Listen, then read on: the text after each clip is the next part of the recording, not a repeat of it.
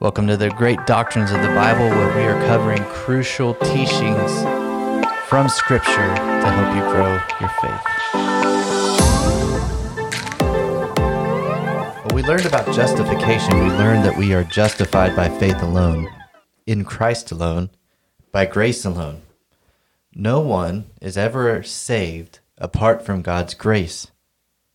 One way to define the grace of God is God's riches at Christ's expense. God gives us what we could never earn, what we could never merit. And we often think of grace as a New Testament concept, but as we learned in the doctrine of God, God is merciful and gracious. We see that in Exodus 34. And this reality about God is repeated throughout Scripture. Psalm 145 8 is a restatement of God defining himself in Exodus 34. The Lord is gracious and merciful, abounding in steadfast love.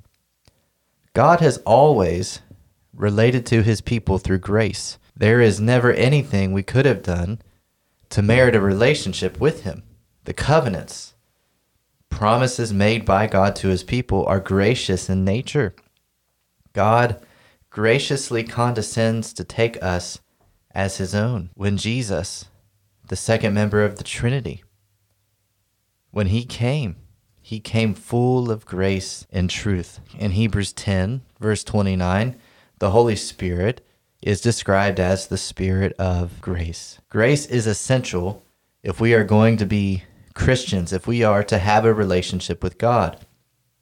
Because of our sin, there is nothing we can do or could have done to earn God's grace. In His grace, the Father sent the Son to live the life we could and did not live, and to die the death that we deserved. In his grace, Jesus came. In grace, the Holy Spirit takes the work of Jesus and changes our hearts. We are saved by grace alone. And we would be hard pressed to find a clearer passage about this than Ephesians 2 1 through 10. Before we see the grace of God in this passage, Paul presents the problem. Look at how he describes who we were before God's grace, we were dead in our trespasses and sins. We walked in our trespasses and sins. We followed the course of this world, the world that is against God. We followed the prince of the power of the air, Satan himself. We followed the spirit that is now at work in the sons of disobedience. We were by nature children of wrath. We rightly and justly deserved God's condemnation and judgment. If all Paul had written was verse 1 we were dead in our trespasses and sins, we would have seen the problem straight away. What can a dead person do? Nothing. We were spiritually dead. We were born that way. We walked in our deadness. It's a bleak picture. But after the problem, Paul relates to us what happened in our lives. God intervened. There are no words sweeter to the Christian than those two words that begin verse 4 but God.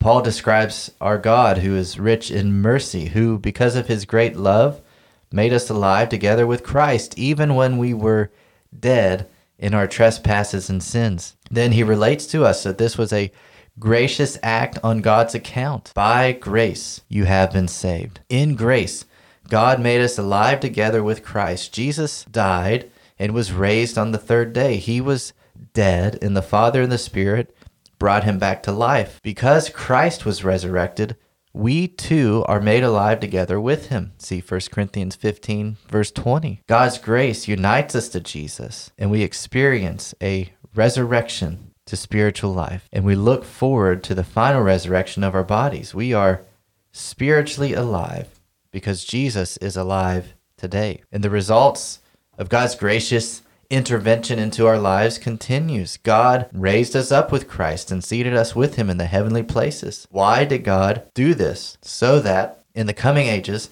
he might show the immeasurable riches of his grace and kindness toward us in Christ Jesus. God is not only gracious to us when he saves us. In Christ, he continues to show the immeasurable riches of his grace to us. God will do this for all eternity. When Paul says in the coming ages, this is what he's referring to. For eternity, God will continually shower us with grace. It will never end. His grace will never be exhausted. In Christ, and because of Christ, we will always and forever experience the grace of God in our lives. Again, Paul reiterates that salvation is by grace in verses 8 and 9. For by grace you have been saved through faith. And this is not your own doing, it is the gift of God, not as a result of works, so that no one may boast. Everything about salvation is a gift of God's grace. Faith itself is a gift of God's grace. A dead person can't do anything, and a spiritually dead person can't have faith. When we are made alive together with Christ, the Holy Spirit implants faith within us so that we trust in Christ alone for salvation. Salvation is all of grace, and because Jesus is full of grace and truth, it is all because of him. Christ is the fountain from which we drink God's grace. God's grace comes to us through him. He is the channel through which God's grace comes to us. Without him, salvation and a, and a loving relationship with God would not be possible. We didn't earn grace, but he lived to do the Father's will and to please him.